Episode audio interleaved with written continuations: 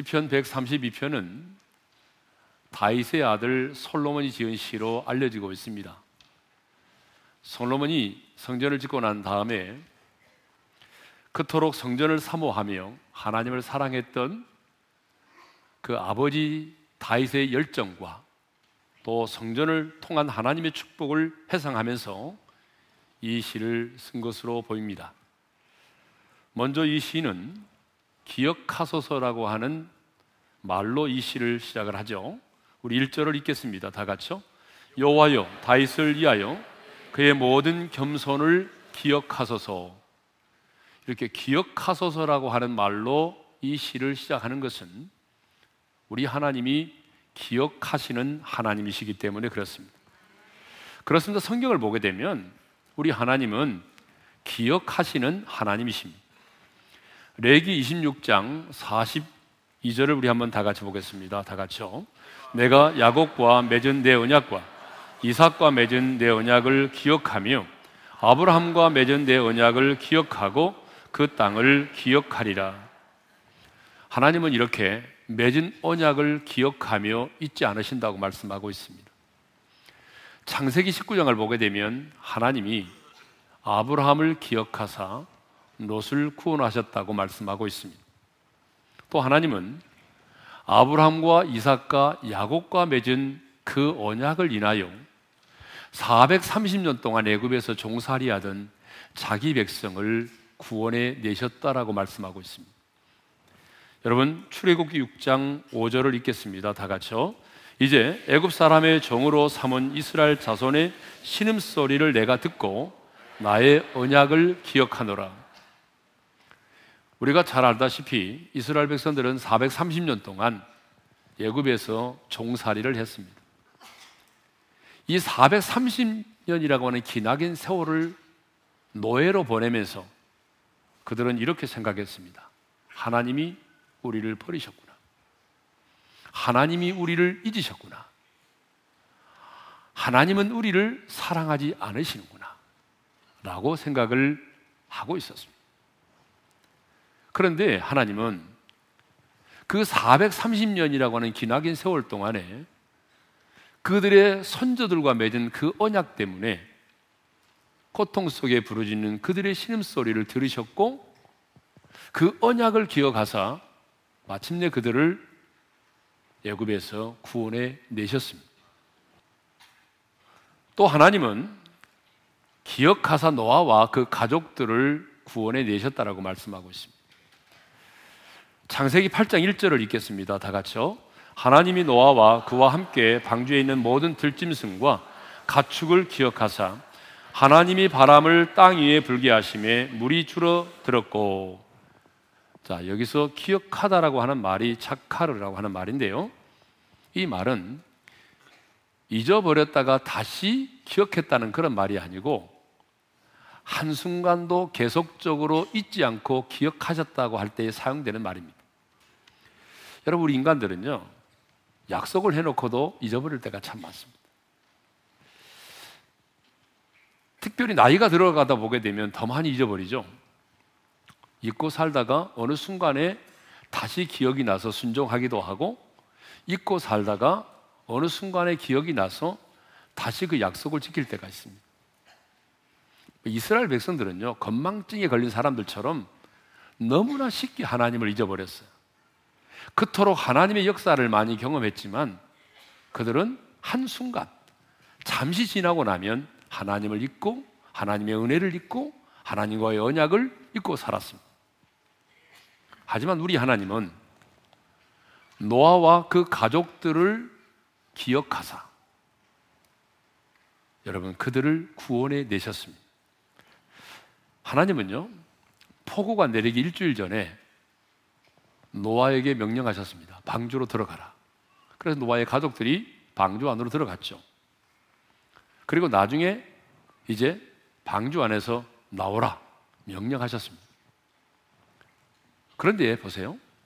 방주 속으로 들어가라. 그래서 또 방주에서 나오라고 명할 때까지 노아와 그의 가족들이 방주 속에 있는 1년이 넘는 그 기간 동안 하나님은 한 번도 말씀하지 않으셨습니다. 여러분, 하나님이 매일매일 나타나셔서 노아야, 힘들지? 지금 밖에는 보이지 않지만 상황이 이래. 하면서 매일매일의 상황을 하나님이 말씀해 주시고 이 배는 지금 어디로 향하여 가고 있고 그리고 며칠이 지나면 어디에 도착하게 될 것이고 여러분 이렇게 말해 주시면 얼마나 좋았겠습니까? 그런데 여러분 그 방주 속에 있는 그동안 하나님은 침묵하셨습니다. 그러니 그 방주 속에 그 있는 노아의 가족들이 얼마나 답답했겠습니까? 여러분이 한번 생각해 보세요. 처음에는 구원받았으니까 좋았는데 여러분 그 방주 속에 갇혀 있는 1년의 삶이 얼마나 지루하고 얼마나 답답했겠습니까? 그런데 하나님은 그 방주 속에 있는 기간 동안 한 말씀도 하지 않으셨습니다.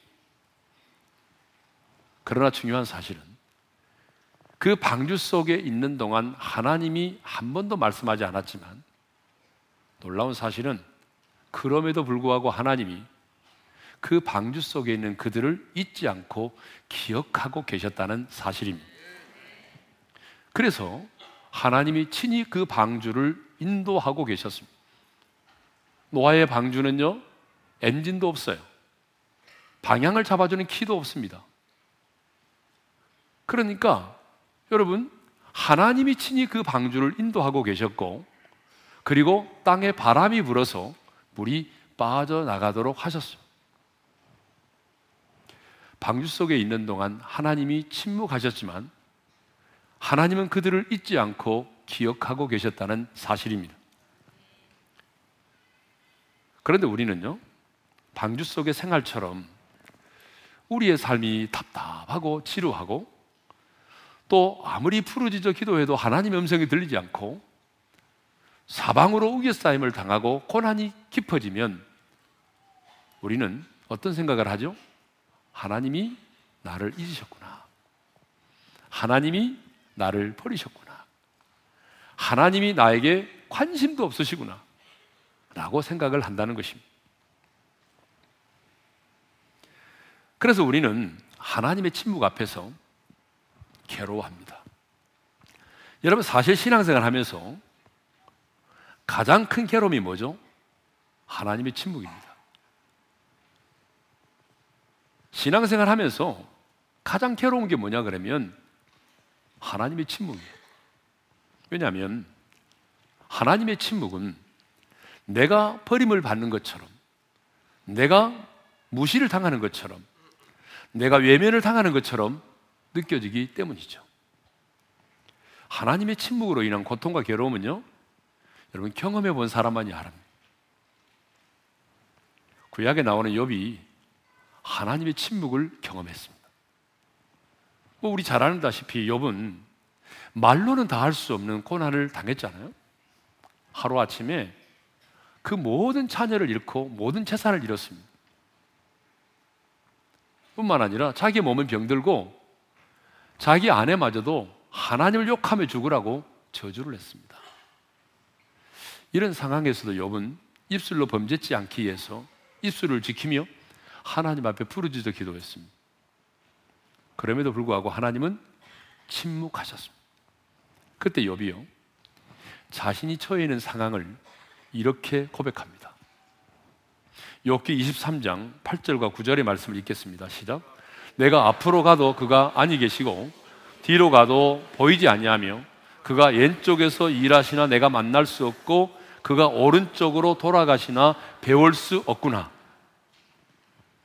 여러분 이렇게 신앙생활 하다 보게 되면 하나님의 침묵을 경험하기도 합니다. 그러나 중요한 사실은 하나님이 내 인생 가운데 침묵하신다 할지라도 하나님은 언약 백성의 누리를 결코 잊지 않고 기억하고 계신다는 사실입니다. 하나님이 침묵하셨다고 해서 하나님이 우리를 버리시는 것이 아니라는 거죠. 왜냐하면 우리 하나님은 언약을 지키시는 신실하신 하나님이시기 때문입니다. 그러므로 언약의 백성인 저와 여러분을 결코 잊지 않으시고 기억하십니다. 하나님은 십자가의 피로 맺어진 그 언약 때문에 우리의 작은 신음에도 귀를 기울이시고 고난과 고통 가운데 있을지라도 때로는 우리가 징계 가운데 있을지라도 하나님은 우리를 잊지 않고 기억하고 계신다는 사실입니다. 그래서 이사야 선지자는 이사야 49장 15절에서 이렇게 말합니다. 다 같이 읽겠습니다. 시작. 여인이 어찌 그 젖먹는 자식을 잊겠으며 자기 태에서 난 아들을 극률이 여기지 않겠느냐. 그들은 혹시 잊을지라도 나는 너를 잊지 아니할 것이라. 따라서 합시다. 나는 너를 잊지 아니할 것이라. 예. 여러분, 가장 잊을 수 없는 관계가 어머니와 그 자식의 관계잖아요. 그런데 엄마가 그 자식을 잊을지 모르지만 나는 너를 잊지 않겠다는 것입니다. 하나님은 기억하시는 하나님이십니다. 그래서 하나님은 다윗을 기억하사 그 아들 솔로몬을 축복하셨습니다. 광야에 있는 다윗을 기억하사 생명 싸게 안에 그를 보호해 주셨고 여러분 이 빈들의 광야에서도 광야의 들판에서도 영감 있는 찬양을 만들어 부르게 하셨습니다. 하나님은 바벨론에 있는 다니엘을 기억하사 포로로 끌려갔음에도 불구하고 그 시대에 가장 영향력 있는 하나님의 사람으로 그를 세우셨습니다. 하나님은 바벨론을 동원해서 바벨론을 통하여 자기 백성을 징계하시면서도 하나님은 그들을 잊지 않고 기억하고 계셨습니다.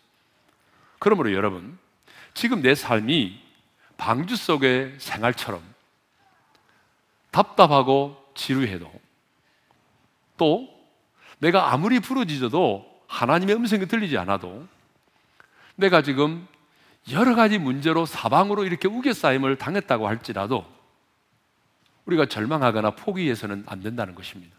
왜냐하면 내가 내 자신을 포기했을지라도 언약의 하나님이신 그분이 언약 백성인 저와 여러분을 포기하지 않고 기억하고 계시기 때문입니다.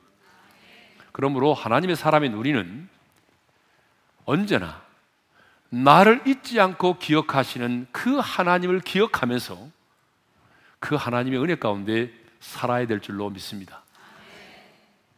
시인은 기억하시는 하나님께 그의 모든 겸손을 기억해 달라고 말하고 있어요. 여러분 1절을 다시 한번 읽겠습니다. 시작. 여호와여 다윗을 위하여 그의 모든 겸손을 기억하소서. 그렇다면 여기서 그는 누구를 말할까요? 여기서 그는 아버지 다윗을 말합니다. 그러니까 다윗의 아들 솔로몬이 성전을 짓고 난 다음에 하나님 앞에 무슨 기도를 합니까?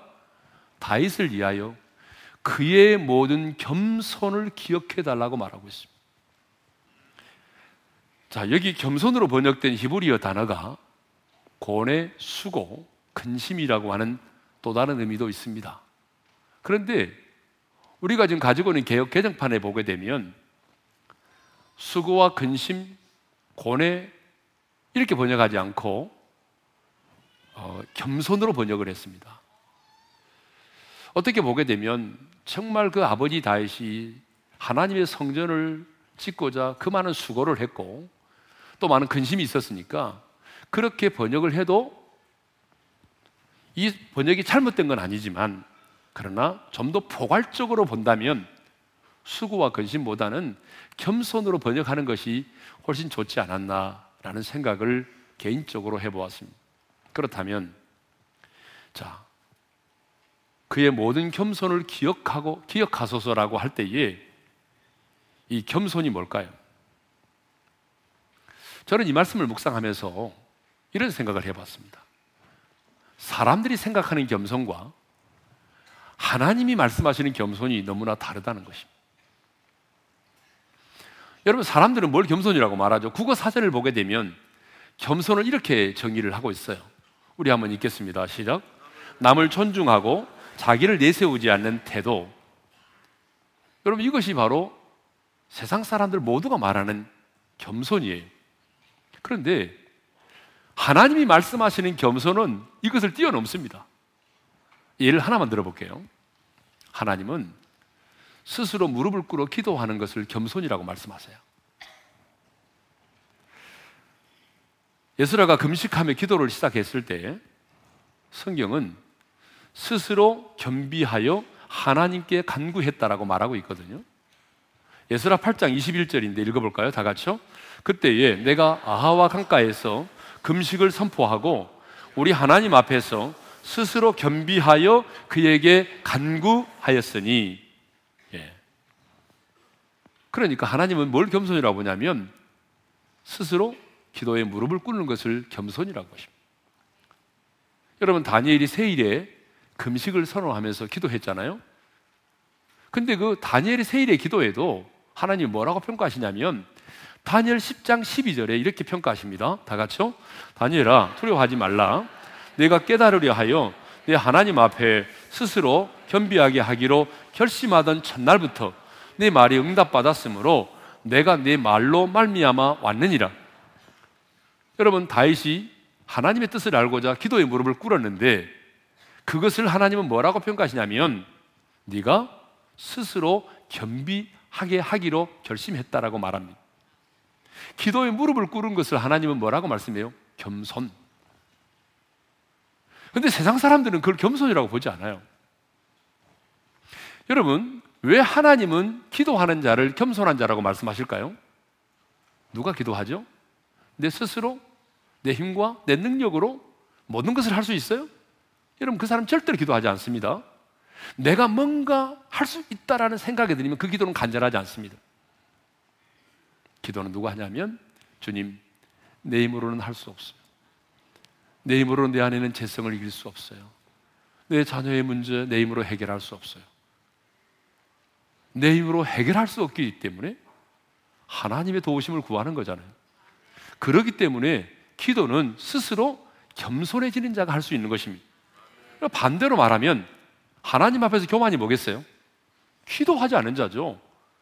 여러분 뭐 장로, 권사, 목사, 안수집사 직분만 받고 기도하지 않아요. 그건 뭐예요?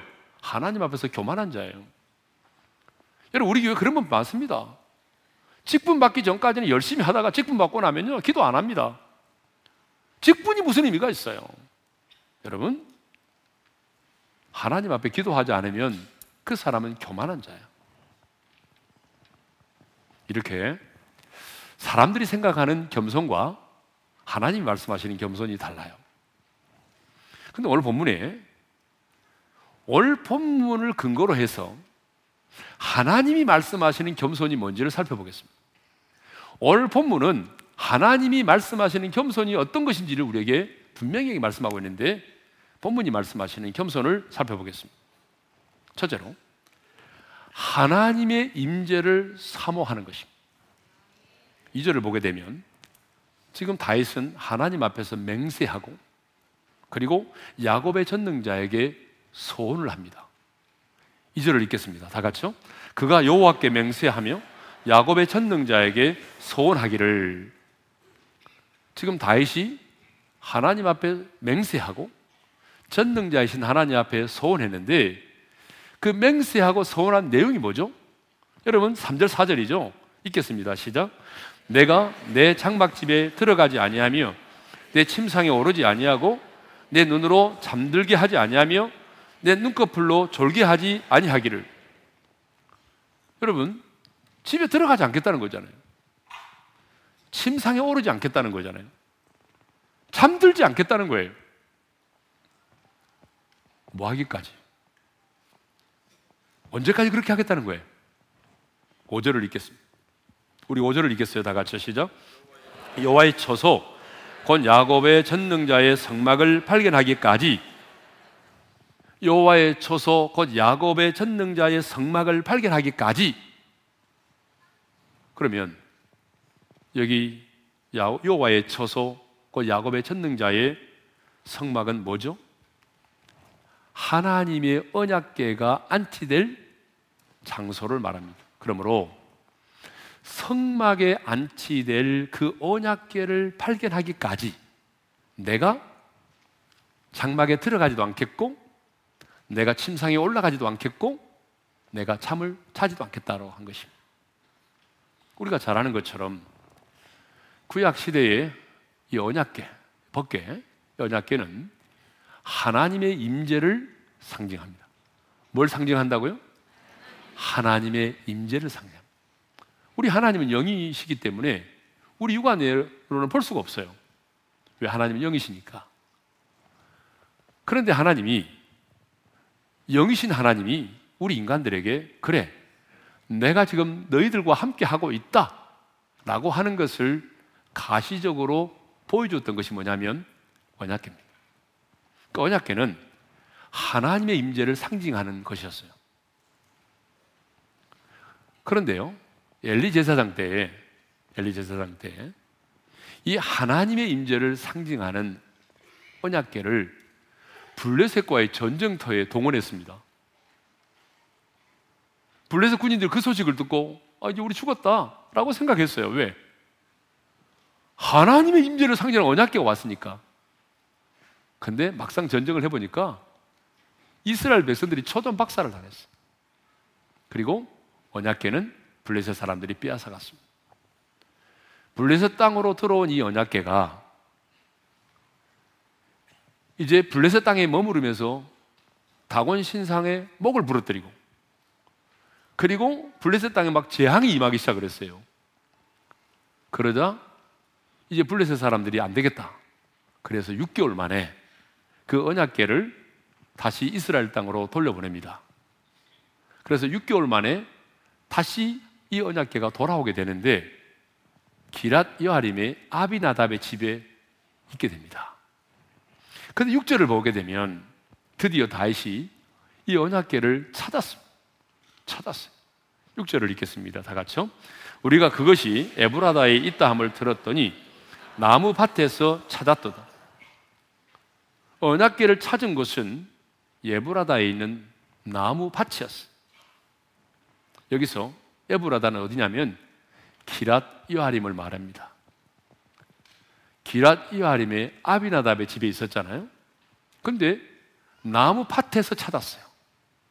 여러분, 나무 밭에서 찾았다는 말은 무슨 말이냐면 하나님의 언약계가 20년 동안 방치되어 있었다는 걸 말합니다. 그냥 방치되어 있었어. 그렇습니다, 여러분. 이 언약계는 예루살렘에서 멀리 떨어져 있지 않아요. 바로 기랏 여하림 11km밖에 떨어져 있지 않는 예루살렘에서 가까운 곳에 있었습니다. 그럼에도 불구하고 이스라엘의 초대 왕도 그 유명한 사무엘 선지자도 언약에 대해서 관심을 갖지 않았습니다. 오직 유일하게 다윗만이 그 언약계에 관심을 가졌어요. 그래서 다윗은 왕이 되고 난 다음에 가장 먼저 그 언약계를 찾아서 그 언약계를 예루살렘으로 모셔오려고 했던 것입니다. 다윗은 그 언약계에 대하여 관심을 갖는 정도가 아니라 하나님 앞에서 맹세하고 소원할 정도로 내가 그 언약계를 찾기 전까지는 내가 집에 들어가지도 않고 침상에 올라가지도 않고 내가 잠을 자지도 않겠다. 라고 하나님 앞에서 맹세하고 소원할 정도로 여러분 그 언약계를 중요하게 생각을 했습니다. 여러분 생각해 보십시다. 다시 얼마나 이 언약계를 사랑했으면 그렇게 하나님 앞에서 맹세하며 소원까지 했겠습니까? 이것을 보면 다윗이 하나님의 임재를 상징하는 언약계를 얼마나 중요하게 생각하고 얼마나 사랑했는지를 우리가 알 수 있습니다. 다시 이처럼 하나님 앞에서 맹세하고 소원하면서까지 언약궤를 찾아 예루살렘으로 옮겨 오려고 했던 것을 보게 되면 이 다윗이 그 하나님의 임재를 상징하는 언약궤를 얼마나 사모해 왔는지를 알 수 있습니다. 정말 다윗은 하나님의 임재를 상징하는 이 언약계를 중요하게 생각했고 사랑했고 사모했습니다. 그런데 여러분 이것이 바로 하나님 앞에서의 겸손이라는 것입니다. 아멘. 이것이 하나님 앞에서의 겸손이라는 거예요. 이게. 그런데 오늘 하나님의 임재의 중요성을 모르고 신앙생활 하시는 분들이 너무나 많습니다. 하나님의 임재에 대한 사모함이 없이 신앙생활 하시는 분들이 너무나 많습니다. 오늘 우리가 이렇게 예배를 드리고 있지만 여러분 가운데 주님 예배를 드리는 이 시간 내가 하나님의 임재를 경험하고 싶습니다. 오늘 하나님이 이 예배 시간에 임재하지 않으신다면 나는 오늘 여기서 이 예배를 끝낼 수가 없습니다. 내가 하나님의 임재를 사모하는 내가 하나님의 임재를 경험할 때까지 오늘 내가 하루 종일 내가 이 전에서 예배를 드리겠습니다. 물론 여러분이 이 말에 은혜 받아서 다 남아 있어 버린 큰일입니다. 또 여러분 가운데 주님 내가 오늘 하나님의 임재를 경험하지 못하면 내가 오늘 금식하겠습니다. 이렇게 하나님의 임재를 사모하면서 예배를 드리는 분이 오늘 이 중에 과연 몇 분이나 있냐 그 말입니다. 성경을 보게 되면 아비나답의 집에도 언약계가 있었습니다. 그리고 오벳 에돔의 집에도 언약계가 있었습니다. 아비나답의 집에는 몇 년 동안 있었다고 그랬습니까? 내가 방금 얘기했는데 잊어버렸었어요. 아비나답의 집에는 무려 20년 동안이나 있었습니다. 오베데돔의 집에는 3개월만, 석 달 동안만 있었습니다. 여러분, 20년과 3개월입니다. 그렇다면 누가 복을 받아야 되겠습니까? 당연히 20년 동안 언약계가 있었던 아비나답의 집이 복을 받아야 되잖아요? 그런데 성경은 놀랍게도 여러분 아비나답의 집은 아무런 복을 받지 못했습니다. 오히려 우사가 그 언약궤를 옮기려 가다가 실수로 죽고 맙니다. 근데 석 달밖에 언약궤가 없었는데 오베데돔의 집이 여러분 그 집과 그 소유와 자녀들이 복을 받았습니다. 역대상 13장 14절을 읽겠습니다. 다 같이요. 하나님의 개가 오베드돔의 집에서 그의 가족과 함께 석 달을 있으니라. 여호와께서 오베드돔의 집과 그의 모든 소유에 복을 내리셨더라. 여러분 왜 오베드돔의 집이 복을 받았습니까? 오베드돔의 집이 복을 받은 이유는 딱 한 가지입니다. 그의 집에 하나님의 임재를 상징하는 언약계가 있었다는 것입니다. 다시 말하면 3개월밖에 되지 않았지만 그 3개월 그 집에 하나님의 임재가 있었다는 것이죠. 그러면 왜 아비나답은 복을 받지 못했을까요? 20년 동안 자기 집에 언약계가 있었는데 왜 아비나답은 복을 받지 못했을까요? 아비나답은 하나님의 임재의 중요성을 몰랐습니다. 그래서 여러분 그 언약계를 하나의 상자로 본 거예요. 하나의 개로 본 거예요. 하나님이 지금 이곳에 임재 계시는 것으로 보지 않았어요. 그래서 20년 동안 방치해 둔 거예요. 여러분, 만일 아비나답이요. 그 언약궤를 바라보면서 하나님이 지금 우리 집에 계신다. 하나님이 임재에 계신다라고 생각했다면 여러분 20년 동안 방치해 두었겠습니까? 하나님의 임재의 중요성을 몰랐던 거예요. 그래서 방치해 둔 거예요. 그러니까 20년 동안 여러분 언약계를 두었지만 어떤 일도 일어나지 않았어요. 이것을 보면 우리가 알 수 있겠습니다. 내가 신앙생활을 얼마나 오래 했느냐, 내가 얼마나 많은 예배를 드렸느냐, 여러분 이게 중요한 게 아니라는 거예요. 이거보다 중요한 게 있어요. 내가 얼마나 하나님의 임재를 사모하면서 예배를 드렸느냐. 신앙생활을 얼마 동안 했느냐가 중요한 것이 아니라 내가 신앙생활을 어떻게 했느냐가 더 중요하다는 것입니다. 우리 교회 첫 번째 비전이 뭡니까?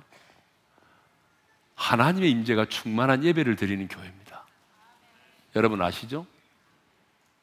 하나님의 임재가 충만한 예배를 드리는 교회. 오늘 우리가 드리는 이 예배에 지금 우리가 드리는 이 예배 시간 이곳에 하나님이 임재하지 않으신다면 여러분 우리 예배는 아무 의미가 없습니다. 하나님을 예배하는 이 시간, 주님이 주의 영이 이곳에 임재하지 않으신다면 우리의 예배는 예배가 아니라 하나의 종교 의식에 불과할 뿐입니다. 그리고 우리는 예배를 드리는 자가 아니라 한 종교인으로 참석하고 있는 것 뿐입니다. 그러므로 여러분, 우리가 종교인이 되지 않으려면, 우리의 예배가 종교적인 하나의 의식이 되지 않으려면, 다이처럼 하나님의 임재를 사모해야 합니다. 목마른 사슴이 시냇물을 찾기에 갈급한 같이 우리의 영혼이 하나님의 임재를 사모해야 합니다. 저는 우리 오륜의 성도들이 습관적으로 이 자리에 앉아서 예배를 드리는 종교인이 아니라 다이처럼 정말 하나님의 임재를 사모하는 그런 성도들이 될 수 있기를 주님의 이름으로 축원합니다. 하나님 앞에서의 또 겸손이 뭐냐면 둘째로 하나님의 임재 앞에서 기쁨과 즐거움으로 예배하는 것입니다. 여러분, 왜 다윗은 하나님 앞에서 맹세와 소원을 하면서까지 언약계를 찾으려고 했을까요? 여러분 그 언약계를 찾아서 돈방석에 앉겠다는 것입니까? 그 언약계를 이용해서 자기의 왕권을 더 유지하겠다는 것입니까? 아닙니다. 여러분 다윗이 그 언약계를 찾으려고 했던 정말 중요한 이유는 그 목적은 바로 그 언약계 앞에서 예배를 드리고 싶었기 때문입니다. 7절의 말씀을 읽겠습니다. 다 같이요. 우리가 그의 계신 곳으로 들어가서 그의 발등상 앞에서 엎드려 예배하리로다. 여러분, 그 여기서 발등상은 하나님의 법기가 있는 곳을 말합니다. 뭐 하나님이 영이시기 때문에 발등상이 없어요. 하지만 성경에는 곳곳에 하나님의 발등상이라는 표현이 나옵니다. 그 말은 무슨 말이냐면 하나님이 이곳에 함께 계시다고 하는 것을 증거로 보여주는 것이 발등상이거든요. 그런데 다윗은 이제 언약계를 찾았으므로 하나님이 계신 곳으로 들어가서 그 발등상 앞에서 엎드려 예배를 드리겠다는 것입니다. 다윗이 이 언약계를 찾고자 했던 유일한 목적이 바로 이것입니다. 다윗이 언약계를 찾고자 했던 분명한 목적은 바로 그 언약계 하나님의 임재 앞에서 그 발등상 앞에서 엎드려 예배하는 것이었습니다. 예배를 드리기 위해서 그는 그 언약계를 찾고자 했던 것입니다. 8절을 보게 되면 다윗은 그 언약계를 하나의 궤, 상자로 보지 않았습니다. 언약계가 하나의 박스, 상자에 불과했다고 한다면 다윗은 하나님이 친히 그곳에 임재해 계시는 것으로 보지 않았겠죠. 그러나 다윗은 상자를 보는 것이 아니라 지금 언약계를 보는 순간 하나님이 이곳에 임재 계신다 라고 생각을 했습니다. 그래서 여러분 8절에 이렇게 표현하고 있어요. 다 같이 읽습니다. 시작. 여호와여 일어나사 주의 권능의 개와 함께 평안한 곳으로 들어가소서. 여러분 지금 하나님은 보이지 않습니다. 언약계만 보입니다. 그런 연약계는 하나님의 임재를 상징하는 것입니다. 그렇기 때문에 만지는 자도 죽도 들여다보는 자도 죽습니다. 다윗은 그 언약계를 단순한 상징물로 보지 않았습니다. 그 언약계 그 바라보면서 하나님이 지금 이곳에 임재해 계시는 것으로 보았어요. 이게 다윗과 아비나답의 차이였어요. 그리고 구절을 보게 되면 이렇게 말하죠. 구절을 읽겠습니다. 시작. 주의 제사장들은 을을 옷 입고 주의 성도들은 즐거이 외칠지어다. 어떻게 하겠다고 말합니까? 이제 그 언약계 앞에서 하나님의 임재 앞에서 제사장들은 주의 을을 옷 입고 그리고 백성들은 어떻게 하겠다는 거죠? 즐거이 외칠지어다. 여러분, 겸손이 뭐죠? 주의 의를 힘입는 것입니다. 저와 여러분은 왕 같은 제사장이지 않습니까? 하나님을 예배하는 자. 그러면 우리가 하나님을 예배하는 자는 반드시 내 의가 아닌 하나님의 의를 힘입어야 한다는 것입니다. 그러니까 여러분 일주일 동안 세상에 살면서 아, 내가 큐티를 이번에 잘했지. 내가 선한 일을 많이 했어. 그래서 여러분의 어떤 선행과 공로를 가지고 아버지 앞에 나가면 안 된다는 것입니다. 여러분이 아무리 의롭게 살고 진실되게 살았어도 여러분의 의를 가지고 거룩하신 하나님 앞에 설 수 있는 사람은 단 사람도 없습니다. 그러므로 하나님 앞에서 겸손이 뭐냐면 내 의가 아닌 예수 그리스도의 의를 입고 그분 앞에 나아가는 것입니다. 내가 아무리 넘어졌어도, 내가 아무리 실패했어도, 내가 아무리 망가졌어도, 내가 아무리 많은 상처를 가졌어도, 내 의가 아닌 예수 그리스도의 의의 옷을 입고 그 하나님의 임재 앞에 나아가서 다이처럼 기쁨과 즐거움으로 하나님께 집중하며 예배를 드리는 것입니다. 이것이 하나님 앞에서의 겸손이라는 것입니다.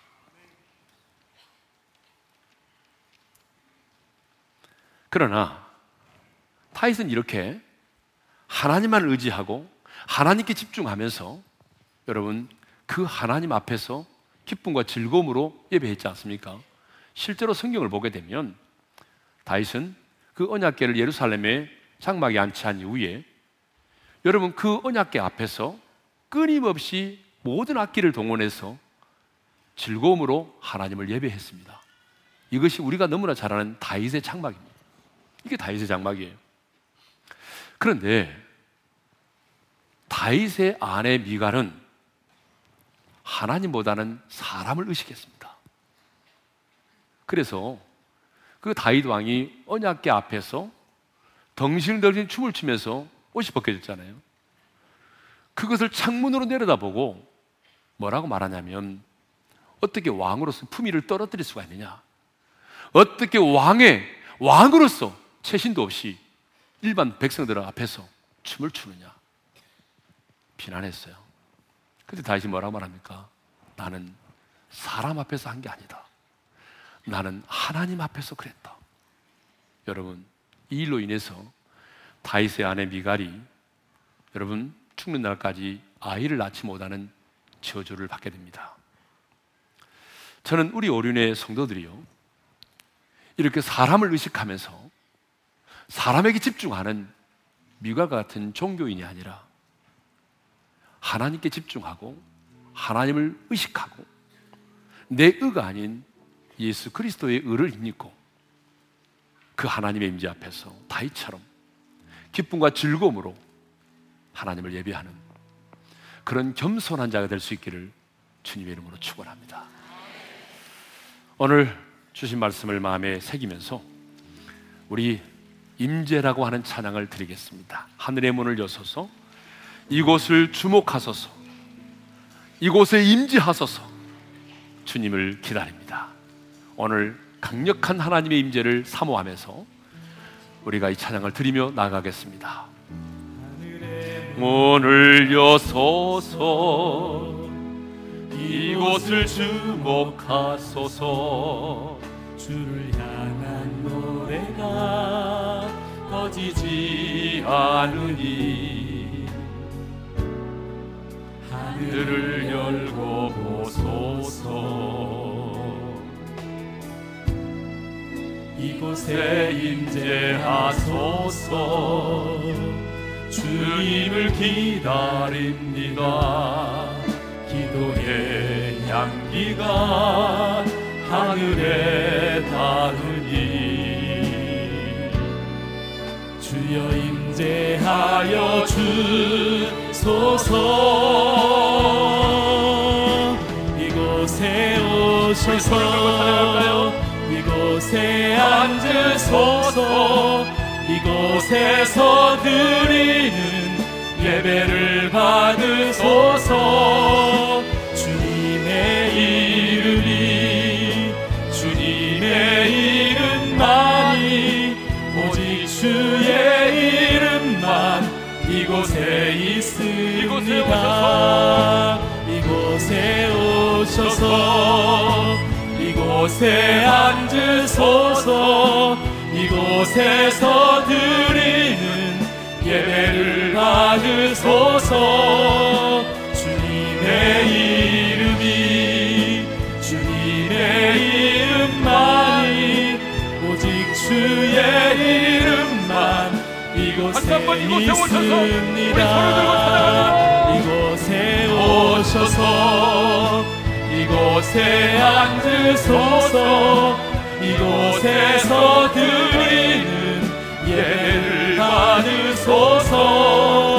주님의 이름이 주님의 이름만이 오직 주의 이름만 이곳에 있습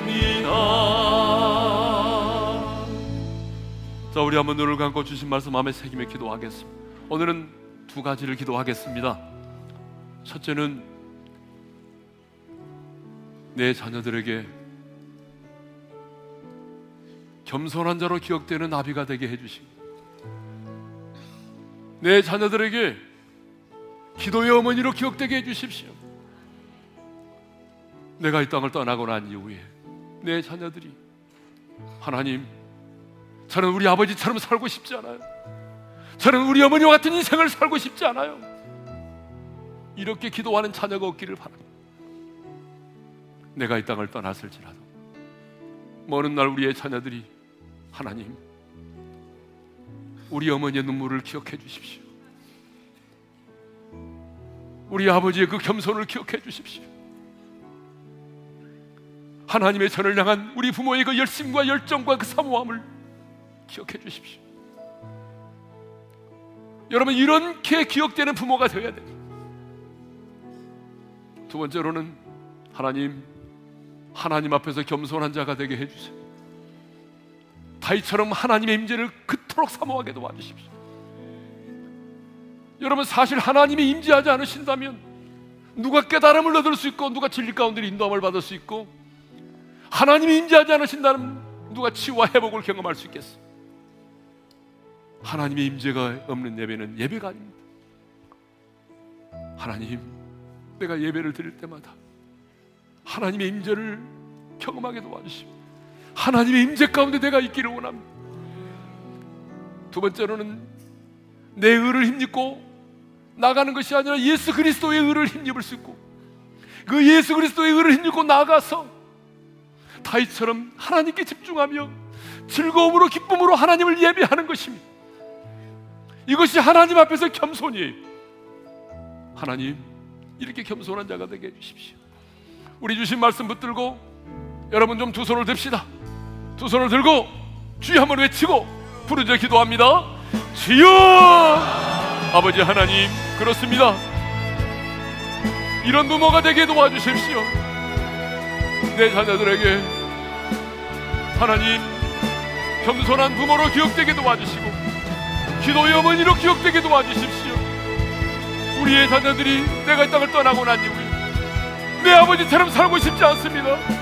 내 어머니의 인생을 살고 싶지 않습니다라고 기도하지 않게 도와주시고 하나님 우리가 이 땅을 떠났을지라도 우리의 자녀들이 하나님은 우리 아버지의 겸손을 기억해 주시고 우리 어머니의 기도를 기록해 주시고 우리 부모의 그 열정과 헌신을 기억해 달라고 그렇게 기억될 수 있는 우리의 부모가 될 수 있도록 은총을 베풀어 주시옵소서. 자비로우신 아버지 하나님 뿐만 아니라. 아버지 하나님 우리가 하나님 앞에서 겸손한 자가 되기를 원합니다. 아버지의 임재 앞에서 하나님의 임재를 사모하기를 원합니다. 다윗이 그랬던 것처럼 우리가 하나님의 임재를 그토록 사모하게 하시고 하나님의 임재 속에서 예배하게 하시고 내 의를 힘입는 것이 아니라 예수 그리스도의 의를 힘입게 도와주시고 예수 그리스도의 의를 힘입고 나아가서 하나님 아버지 기쁨과 즐거움으로 하나님께 집중하며 다윗처럼 하나님을 예배할 수 있는 우리 우리의 모든 지체들이 되게 하여 주시옵소서. 하나님 앞에서의 겸손한 자가 되기를 원합니다. 사람 앞에서만이 아니라 하나님 앞에서 겸손한 자 되게 하여 주시옵소서. 아버지 하나님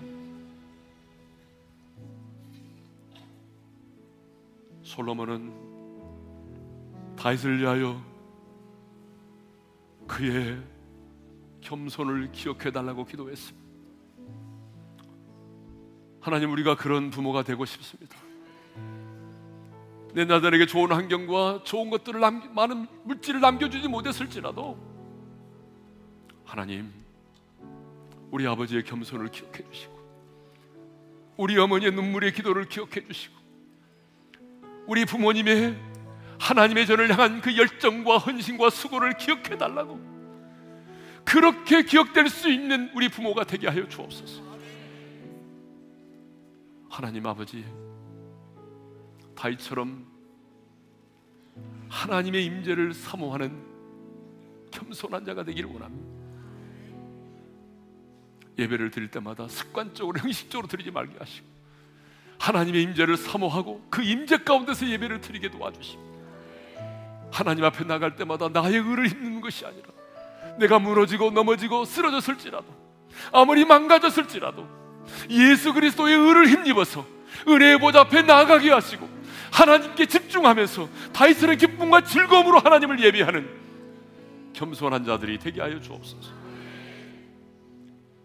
이제는 우리 주 예수 그리스도의 은혜와 하나님 아버지의 영원한 그 사랑하심, 성령님의 감동, 감화, 교통하심,